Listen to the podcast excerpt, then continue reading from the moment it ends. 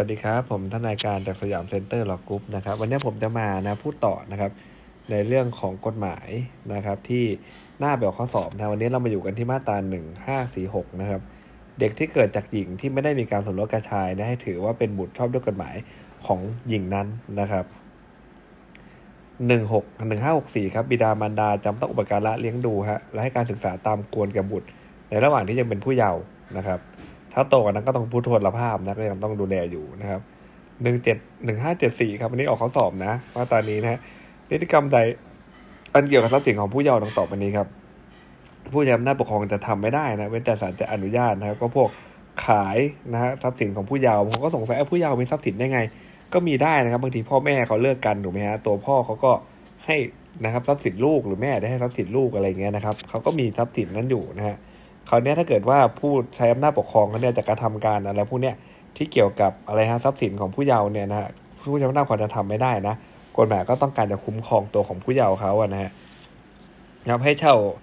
อสังหาเกินสามปี ให้กู้ยืมเงินก็ไม่ได้ให้โดยเสน่หาก็ไม่ได้นะฮะรับการให้โดยเสน่หาที่มีเงื่อนไขอะไรก็ไม่ได้นะครับ หรือว่าปณีประนอมยอมความก็ยังไม่ได้เลยนะ แทนผู้เยาว์นะครับนะหน้าออกข้อสอบนะไอ้เรื่องไปปณีประนอมยอมความ แทนตัวของผู้เยาว์เขาเนี่ยทำไม่ได้นะครับ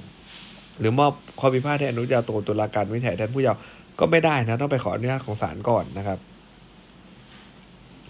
หนึ่งห้าเก้าแปดครับยี่สิบห้าครับผู้รับผู้จะรับบุตรบุญธรรมหรือผู้เป็นบุตรบุญธรรมเนี่ยนะ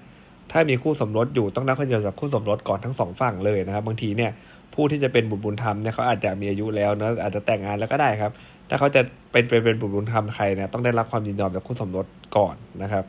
นะในกรณีคู่สมรสไม่อาจให้ความยินยอม หรือเขาไปเสียจากภูมิลำเนานะฮะหรือถิ่นที่อยู่หาตัวไม่พบเป็นเวลาไม่น้อยกว่าหนึ่งปีนะฮะต้องร้องขอต่อศาลนะให้มีคำสั่งอนุญาตแทนการให้ความยินยอมของคู่สมรสนั้นนะครับนะก็คือว่าถ้าเกิดว่าไม่ได้ความยินยอมนะคู่สมรสหาไม่เจอเนี่ยก็ต้องรอหนึ่งปีหลังจากนั้นว่าหายไปแล้วก็ไปร้องศาลแทนนะครับหนึ่งห้าเก้าแปดทับยี่สิบหกครับ ผู้เยาว์ที่เป็นบุตรบุญธรรมของบุคคลใดอยู่ครับ จะเป็นบุตรบุญธรรมของผู้อื่นอีกไม่ได้ ก็คือห้ามเป็นบุตรบุญธรรมซ้อนนะครับ เว้นแต่จะเป็นบุตรบุญธรรมของคู่สมรสผู้รับบุตรบุญธรรมนะฮะถ้าคู่สมรสฝ่ายหนึ่งจะจดทะเบียนรับผู้เยาว์ซึ่งเป็นบุตรบุญธรรมของคู่สมรสฝ่ายหนึ่งนะต้องรับความยินยอมนะของคู่สมรสซึ่งเป็นผู้รับบุตรบุญธรรมอยู่แล้วนะครับ สิทธิและหน้าที่ครับมาตราหนึ่งห้าเก้าแปดทับยี่สิบแปดนะฮะบุตรบุญธรรมเนี่ยย่อมมีฐานะเป็นอย่างเดียวกับบุตรชอบด้วยกฎหมายนะของผู้รับบุตรบุญธรรมนะแต่ว่าเขาไม่สวนสูญเสียสิทธิ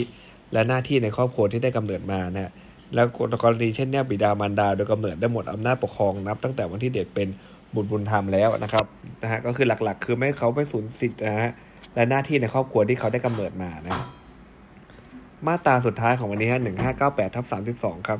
การรับบุตรบุญธรรมเนี่ยย่อมเป็นอันยกเลิกนะเมื่อมีการสมรสที่ฝ่าฝืนมาตราหนึ่งสี่ห้าหนึ่งเห็นไหมครับ มันจะวิ่งมาที่หนึ่งห้าเก้าแปดทับสามสิบสองนะก็คือยกเลิกไปนะครับไม่ได้เป็นผลอะไรแต่อย่างใดเลยนะครับ